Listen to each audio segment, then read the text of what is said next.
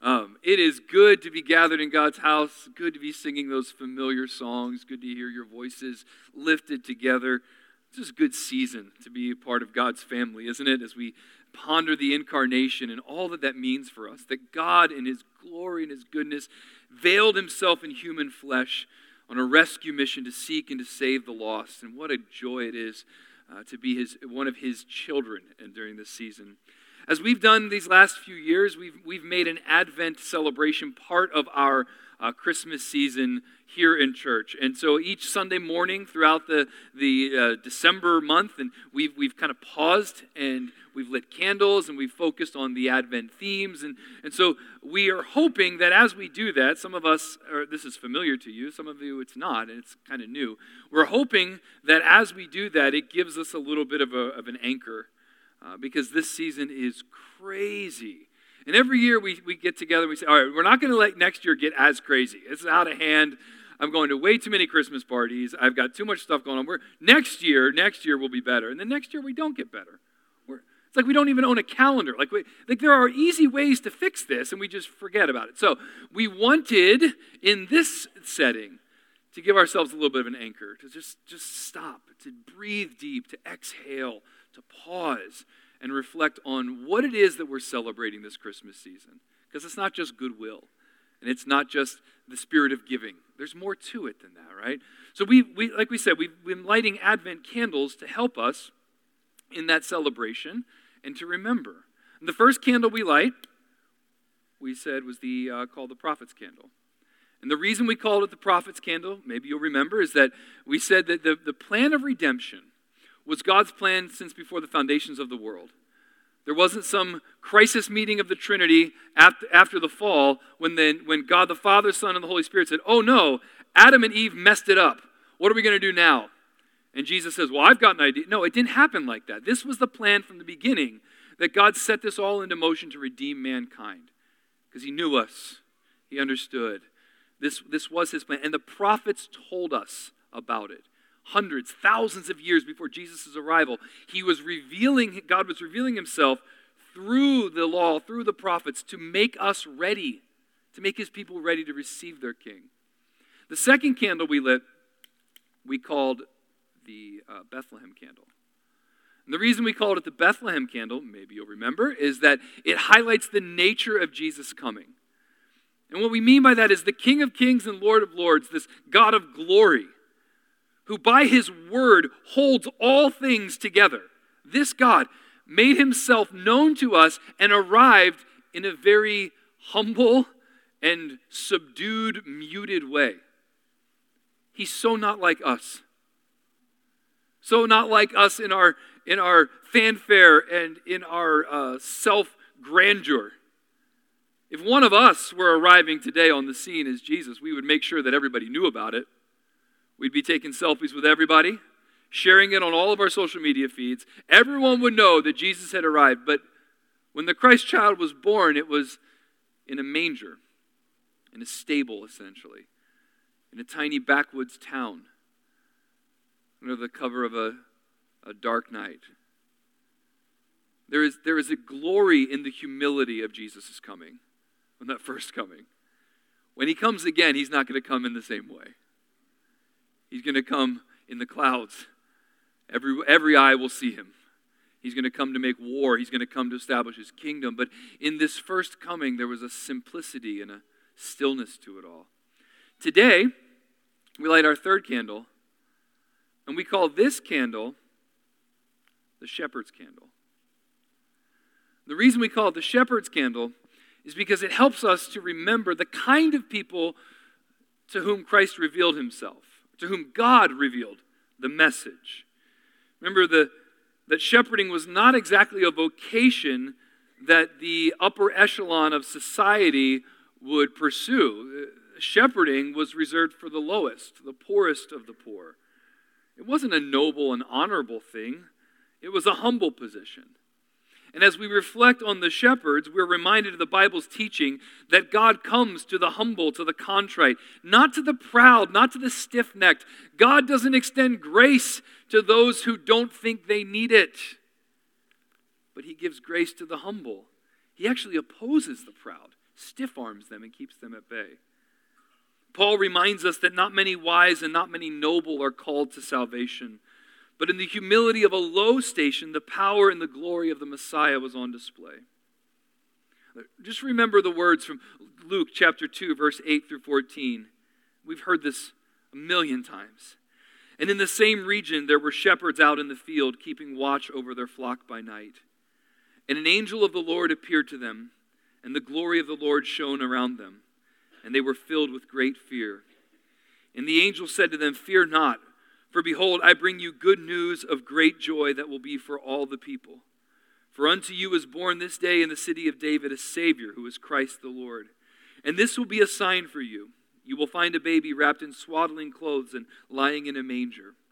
And suddenly there was with the angel a multitude of the heavenly host praising God and saying, Glory to God in the highest, and on earth peace among those with whom he is pleased.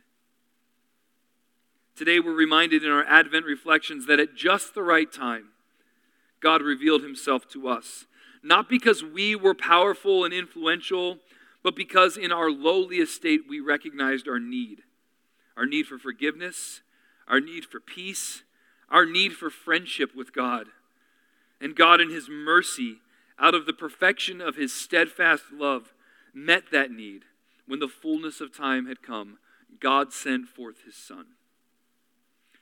Today, in our Advent series, we're going to be focusing our attention on the, the theme of joy. We've, we've talked about hope, we've talked about peace, Today we turn our attention to the theme of joy. And specifically as it comes to us in the, in the book of Acts, which is Acts chapter 3 is where we're going today. And it's not a typical Christmas uh, passage, but I hope you'll give me a little, like I was sharing with my sweet friends this morning. I, have been here for 14 years. I hope you'll give me a little bit of a pass this morning and just, and just go with me on this one, right? Humor me, all right? I, I appreciate it. Acts chapter 3, verse 1 through 10 is where our passage is today. Now, Peter and John were going up to the temple at the hour of prayer, the ninth hour. And a man, lame from birth, was being carried, whom they laid daily at the gate of the temple that is called the Beautiful Gate, to ask alms of those entering the temple. Seeing Peter and John about to go into the temple, he asked to receive alms. And Peter directed his gaze at him, as did John, and said, Look at us. And he fixed his attention on them expecting to receive something from them. But Peter said, I have no silver and gold, but what I do have I give to you. In the name of Jesus Christ of Nazareth, rise up and walk. And he took him by the right hand and raised him up, and immediately his feet and ankles were made strong. And leaping up, he stood and began to walk, and entered the temple with them, walking and leaping and praising God. And all the people saw him walking and praising God and recognized him as the one who sat at the beautiful gate of the temple, asking for alms. And they were filled with wonder and amazement at what had happened to him. Let's pray. Father, we thank you for the time we have to gather today. We ask for your spirit to empower the, the speaking, the preaching, the teaching of your word. We ask, God, that that same spirit would empower the receiving of your word today, that our hearts would be wide open before you to receive from you the truth that you have for us. Speak to us, God. We, we want to hear you. In Jesus' name, amen. All right, a few, uh, few observations this morning as this, this story unfolds. It's a story many of us have heard before. If you've been around for any number of, uh, number of years, we went through the book of Acts a couple years back, and so we, we uh, went through this passage um, in, in great detail. But here, here's something, some things that we can see from this passage in Acts chapter 3, and I, I, hope to show you how it ties into our joy this Advent season. The first is a, is a chance encounter, which really isn't much of a chance at all, but a chance encounter. We see at the very beginning here, Peter and John, the disciples of Jesus, are, are entering into the temple at the time of prayer. So they're going up to the temple about, about the ninth hour. It's about 3 o'clock in the afternoon. The, it was the hour of prayer. At the, at the time of the evening sacrifice, actually, crowds would begin to gather to watch and observe the ceremony and then to pray. So, in fact, during this time, the largest number of people would be attending uh, the service at the temple, which is pr- precisely why this infirmed man is here at this time. So, about the ninth hour, Peter and John go up to the temple. Jesus has already ascended. You'll remember in Acts chapter 1, he ascended into heaven. He's seated at the right hand of the Father. And he said to the disciples as he went, My spirit will come upon you. You will be my witnesses in Jerusalem, Judea, Samaria, and to the ends of the earth. And he rose right before them into the heavens. And in Acts chapter 2, the Holy Spirit is poured out, signifying this new era, this new age in the church's life. It is on the heels of that that we find ourselves today.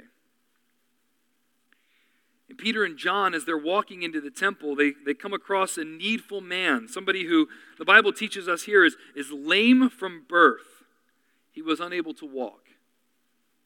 He was lame from birth. We're not sure exactly what his precise illness was, what the infirmity uh, was, but we know that if somebody is dealing with this from birth, And the idea here is that this is not a new malady. This is not some new condition. It's not some illness or virus that he picked up that, is go- that he will one day get better from.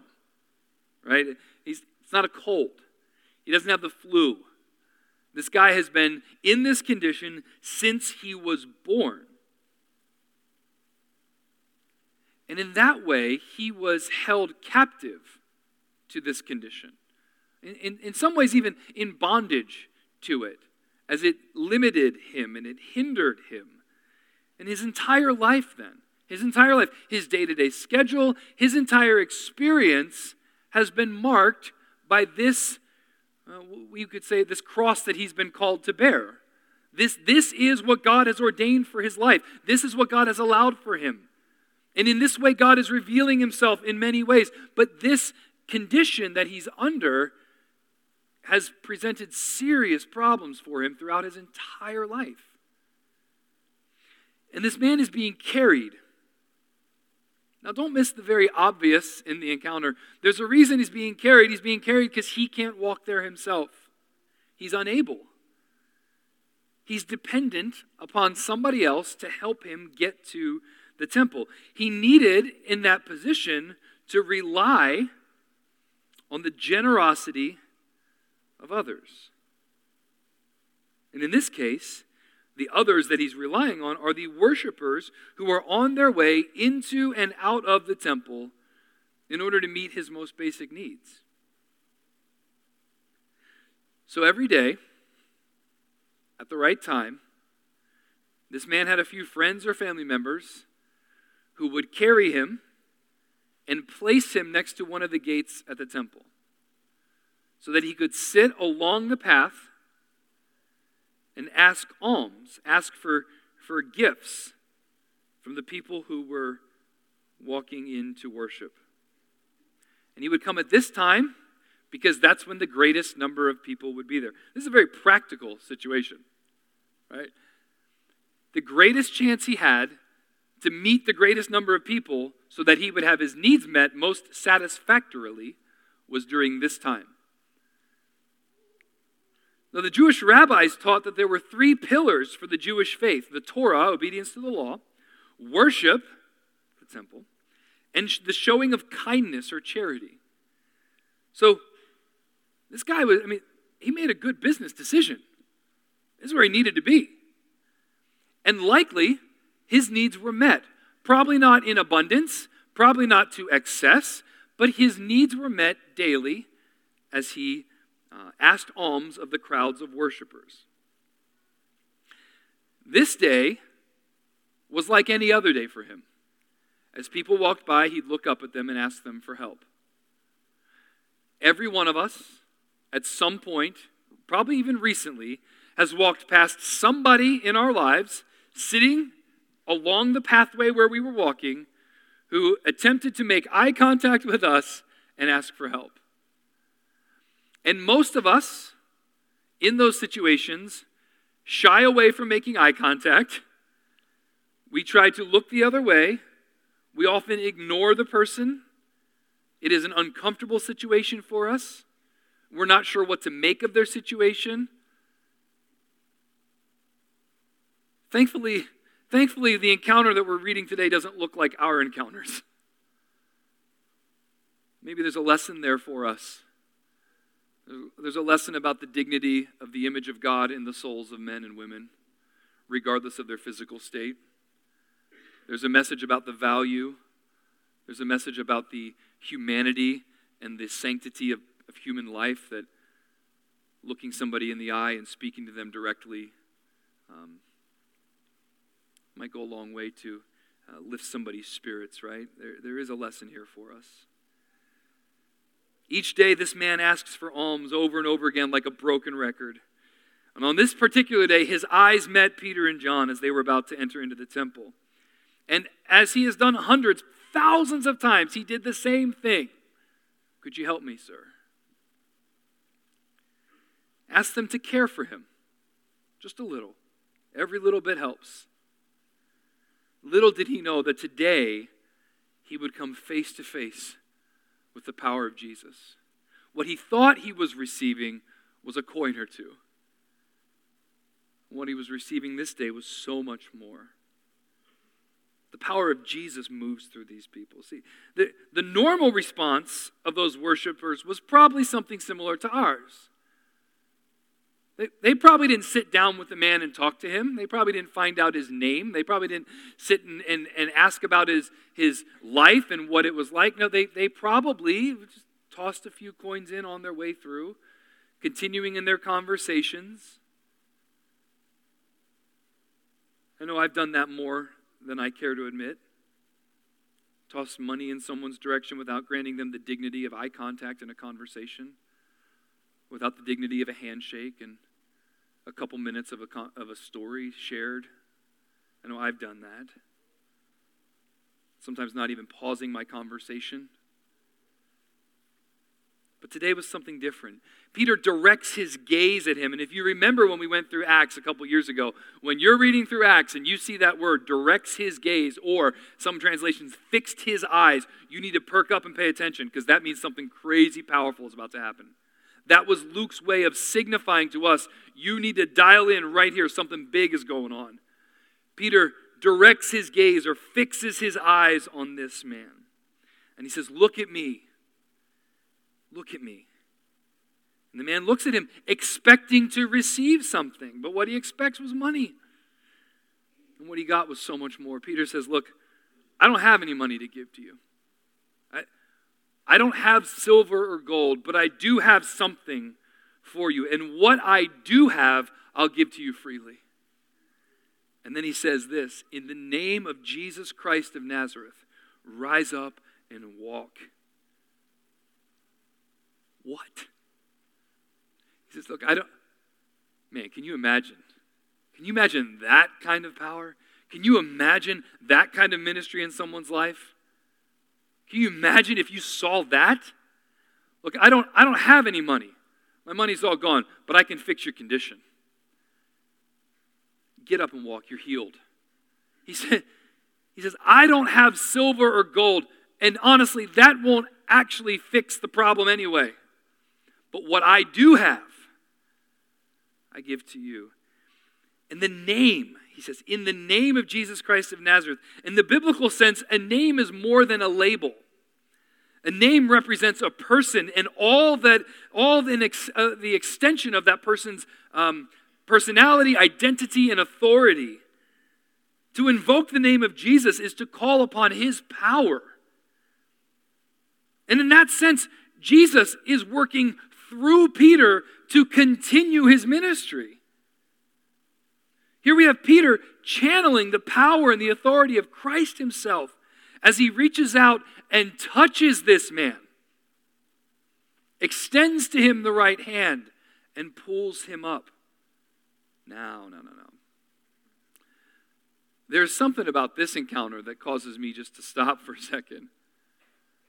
Because not only does Peter stare this man down, engage him, look him in the eye, but he reaches out and touches him. And far too often, we refuse to grant the dignity to people of a human touch, a handshake, a warm hug, an embrace. He reaches out and touches him. Now, it's true, a lot of people have been healed in the Bible without anyone ever touching them. He didn't have to touch him, but he did. He reached out and grabbed the man and pulled him up on his feet and commanded him to walk. And the man stood up. He stood up, and the Bible says immediately his feet and his ankles were made strong, strong enough to stand and to walk. This is the first time in his life he's been able to do this. I'm going to date myself. How many of you ever seen that old movie Bambi? Right? You know when Bambi finally finally tries to stand up and walk and he's stumbling and falling all over the place? Right? None of that. The man stands up and instantly his feet are strong enough to support him. The Bible says he leaps up. He jumps up because he can't contain his excitement. Have you ever been that excited about anything? where you're jumping up and down because you can't contain it? I, I have an example. A couple years ago, early February 2018, right? Some of you have asked me when the Eagles won the Super Bowl, was I so excited that I jumped up and down at the end of the game? And I say, no, no, no, no. But you know when I jumped up and down? I knew it was over when Brady fumbled the ball and we recovered and I just let loose. Like I I was like a child, right? My children were frightened. I I jumped and screamed and hollered and and some of you did the same thing and I thank you for that. That's solid stand with me in solidarity against the evil empire. I, I appreciate that. This man finally has his, his life back and he leaps with joy. He jumps up in the air for the first time in his entire life. What a display of power! What a gift of grace! What a miraculous thing. And the next thing we're going to look at is a little bit of shock and awe and a little bit of joy here, too, sprinkled in. Because at this point, the man leaps and enters the temple with them. He goes in to worship with them. He doesn't leave. He doesn't run home. He reminds me of that one leper that Jesus healed, that when the others went and turned and ran, he came back and fell down to worship Jesus. This guy doesn't leave them and run and find his family. No, he stays with his new friends who just healed him and he enters to worship. And in the temple, he's leaping and praising God and walking and jumping with them. He's so overcome with joy because something amazing had happened. This man had been physically renewed, transformed, and changed. His life in that moment had been undeniably altered, radically shifted. But more than that, he receives a spiritual blessing as well because up to this point, he was forced to sit at the outside of the temple, unable by law to enter into the inner courts. He was in the habit of daily receiving from those who had the privilege to enter and worship, and yet he was unable to move past the threshold into the presence of God. But now, now he has found spiritual acceptance as well. Now he's been made worthy to worship God. As one commentator said, here we have someone who's been rejected and deemed unworthy in the old religion of Israel, but who in Jesus had been made new and given full acceptance. Reminds us this morning, doesn't it, of Mary Magdalene, of blind Bartimaeus, of the Ethiopian eunuch, the little slave girl in Philippi, and you and me, who in the old way, under the law, were condemned and guilty and unrighteous, but in the new way of Jesus have been freed and forgiven and accepted. And in one moment, the goodness and the grace of the Lord Jesus Christ sweeps in and takes the broken and the hurting, the sick, the otherwise unworthy, and declares them restored, cleansed, healed, comforted, and accepted, received. And the result is predictable. He jumps and leaps for joy because that's what you do when that happens. That's what we do when something that amazing happens. He has a hard time containing his joy. And it's causing quite a scene.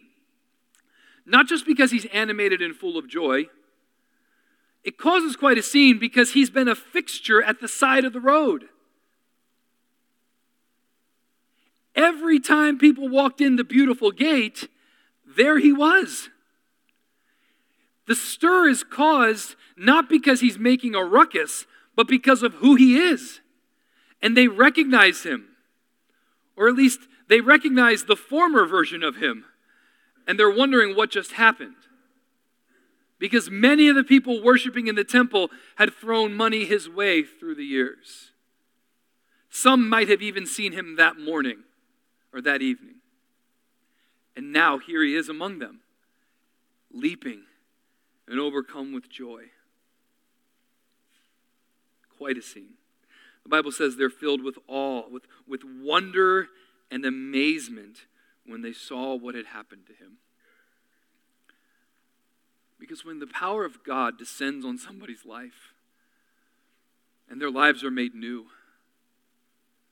when, when our lives are radically transformed by the grace of Jesus, when our lives are so turned upside down that our old way of life isn't even recognizable in our new way of life, the people around us are left scratching their heads. Like, what just happened to you? Some of us grew up in the church and we came to faith at an early age. And so for us, the story looks a little different. Because as a child, I, I wasn't a drunken mess. I hadn't killed anybody. I, I, I wasn't a brawler. I was a little guy. I was kind of afraid. I'm still afraid to tangle with Ken. True story. I wasn't a brawler. I wasn't, I, I, I didn't have that. My story is a little different. God set me on a course and protected me through the years. But some of you, some of you came to Christ later in life. Some of you walked out of some deep darkness and, and it, left, it left scars around you. And when you came to faith, your friends and your family scratched their head and went, What just happened to you? What, what is going on? And they're, they're overwhelmed. Like they don't know what to make of you because you're not the same person anymore. And it makes them uncomfortable, but they can't help but notice the change that has taken place in your life. These people are watching the effects of the gospel in somebody's life and they're in awe, wonder, and amazement. All right, so what? What does that mean for us? What does that mean for you and me today? It means a number of things. Not the least of which is that I'm on time today. That's a good thing it means right there. So praise the Lord for that. All right. It means this one, the work of Jesus continues to move through his people by his Spirit.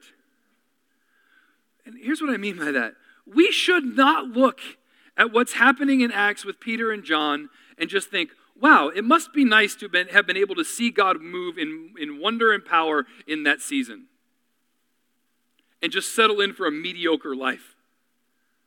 We should look with expectancy, with a, a sense of anticipation, that the same spirit that empowered Peter and John to do ministry is the same spirit that empowers you and I to do ministry.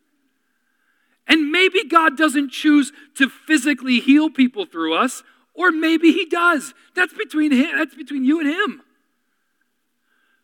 But the truth is, you and I have been called into this fellowship of God's family, have been, if we've trusted Him through faith, have been empowered with the Holy Spirit, have been given gifts, and then have been sent out.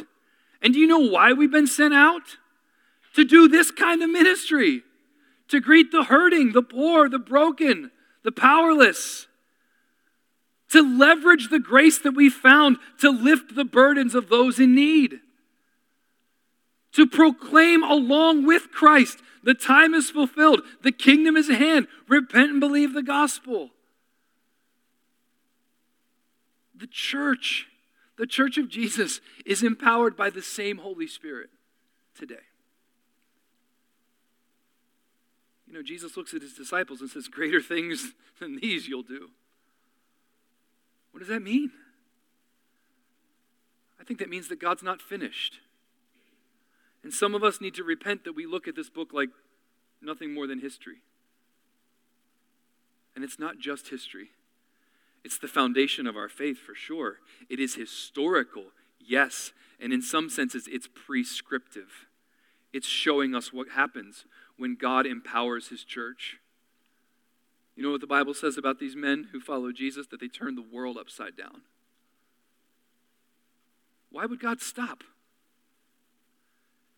The Spirit's the same. Jesus is the same yesterday, today, and forever. The needs of people are still the same. They're broken and separated from a holy God because of sin. They are hopeless and without God in this world. The needs are still the same. The message is still the same. The Spirit is still the same. Guess what? The fruit is going to be the same. We should expect that God would send us. And that doesn't mean that He's going to send you to Ghana. That means He's going to send you to Waterford and Mechanicville and Clifton Park to your family Christmas dinner. Gosh. You're going to sit down with your friends and family and have a beautiful opportunity to give glory to God for the things He's doing in your life, to point people to Jesus, to engage them with love and compassion and empathy, to look past, look past the, the previous arguments you've had hurt feelings and see them with fresh eyes. See them with the eyes of Christ see them in need. And under God's direction, through the empowerment of His Spirit, you'll be able to minister to them. God's still working through us by the same Spirit, empowering the same message to reach the same kind of people people who are separated from Him because of sin and need to hear about Christ. What a gift and a privilege of ours to be alive in this generation. Secondly, we can't help but see this and get caught up in this guy's excitement, right? Like you, you can't help but read and, and feel a little bit of this, leaping and praising God as he recognizes the wonder of healing, the excitement of hope, and all that has been given to him. Like we, we see that and, we, and we're moved by that. That's a feel good story. That causes our, our hearts to beat a little quicker. That, that gives us a little bit of hope. But why this story? In, in, in our Advent celebration, focusing on joy, why this story? Why this passage? Why did I go there today? As we're thinking about this man, unable to walk from birth, unable to earn a substantial income, unable to enter for worship, we see him largely alone, and we can, and we can almost sense the hope dimming in his eyes. We see him in many ways trapped in his situation, held in bondage to this condition. And over this story, I hear the phrase of the song we just sang Long lay the world in sin and error pining, till he appeared and the soul felt its worth. The angels announced to the shepherds that this is good news of great joy after 400 years of silence. 400, the people of God have been used to God speaking to them through prophets. And for four centuries, there wasn't a prophetic voice, which meant nobody that even remembered somebody who remembered the prophetic voice was even alive anymore. You ever think about that? You know what was happening in America 400 years ago in 1619? You know how different life looked back then? think about all that's occurred between then and now. That's the, that's the span that we're looking at. If progress were stalled at 1619 in some way and we didn't notice any discernible incremental growth, we would be like these people, hopeless. We would begin to think that there was not coming a time when God would speak again. because nobody remembers anybody who even remembered what it was like when God was still speaking. 400 years of silence, centuries of oppression and conflict in the midst of Roman occupation after what felt like forever. What point am I trying to make? Well, I'm trying. I'm not sure how successful I'm at it. But I'm trying to point out and draw our attention that the fact that much like this man at the beautiful gate, we, all humanity, were in many ways without hope. And over this story, in addition to that line of that song, I also hear Paul's words in Galatians chapter 4. But when the fullness of time had come, God sent forth his Son, born of woman, born under the law, to redeem those that were under the law so they might receive adoption as sons. And I hear Jesus' words at the beginning of Mark The time is fulfilled, the kingdom is at hand, it is near, it is close. Repent and believe the gospel. The point I'm trying to draw out today is that you and I and all humanity we are this lame man at the beautiful gate. We are not just observers in the story. If we had to find ourselves in this place, we aren't Peter and John, and we aren't the able bodied worshipers. We are the lame man from birth, sitting at the side of the road, begging for mercy from people who walk by, trapped for our entire lives, held hostage in bondage to our condition, a condition that we could not affect in any way. Stuck. Stuck and waiting. We have exhausted all of our resources. We are in that way slaves to our condition, and we were held captive under an oppressive ruler. And in our case, that oppressive ruler was the law of God itself. We were held in a state of unrighteousness, storing up wrath for ourselves, unable to fulfill the law and its demands on us as God had commanded us. We were like this man, desperate and in need, utterly dependent. And then Jesus arrives. Because the time had been fulfilled. God had seen our suffering, our hopeless condition our time of bondage. And just like Moses of old, who he sent to deliver his people because the cries of Israel had reached his ears, God sent Jesus, his only son, condescended. He, he came and dwelt among us, perfection and holiness, veiled in humanity and frailty, born of woman, a human mother born under the law perfectly fulfilled every command so that his brothers and sisters, those of us who also were born under the law, can be liberated and set free from the law's demands. And where does all that go today? That leads us to joy. Right? It should. It should. It leads us to joy because, like this man at the gate, we had one of those power encounters with Jesus Christ. You know what's so fun about those encounters? They all happen in different ways. And they all come because each person's story is unique, but they all center on this moment of faith in Christ and receiving his gift of grace. But we're all at different places of understanding along the way. And many of us turned to Christ long before we fully realized what all was happening. We knew we were lost.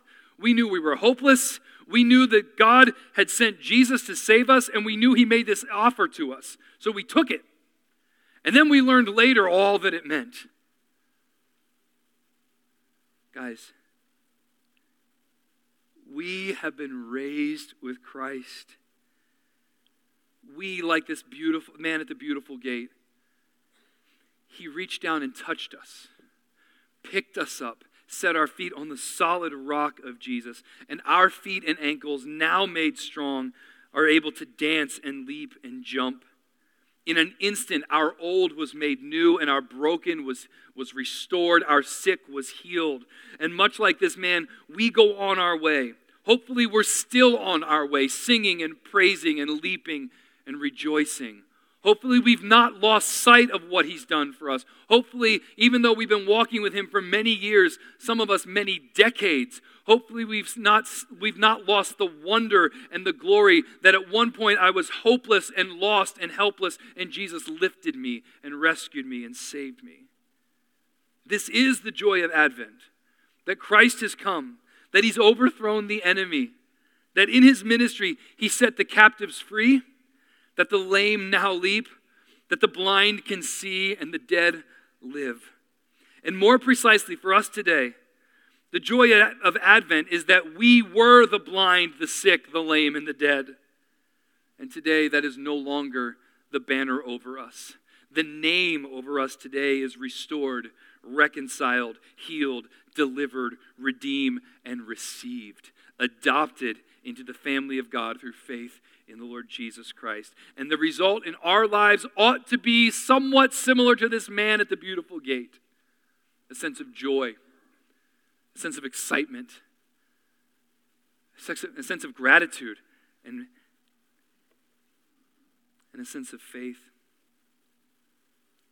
For unto us was born this day in the city of David a Savior, who is Christ the Lord. Let's pray. Father, thank you Thank you for the message of Christmas. Thank you for the joy we have in Jesus.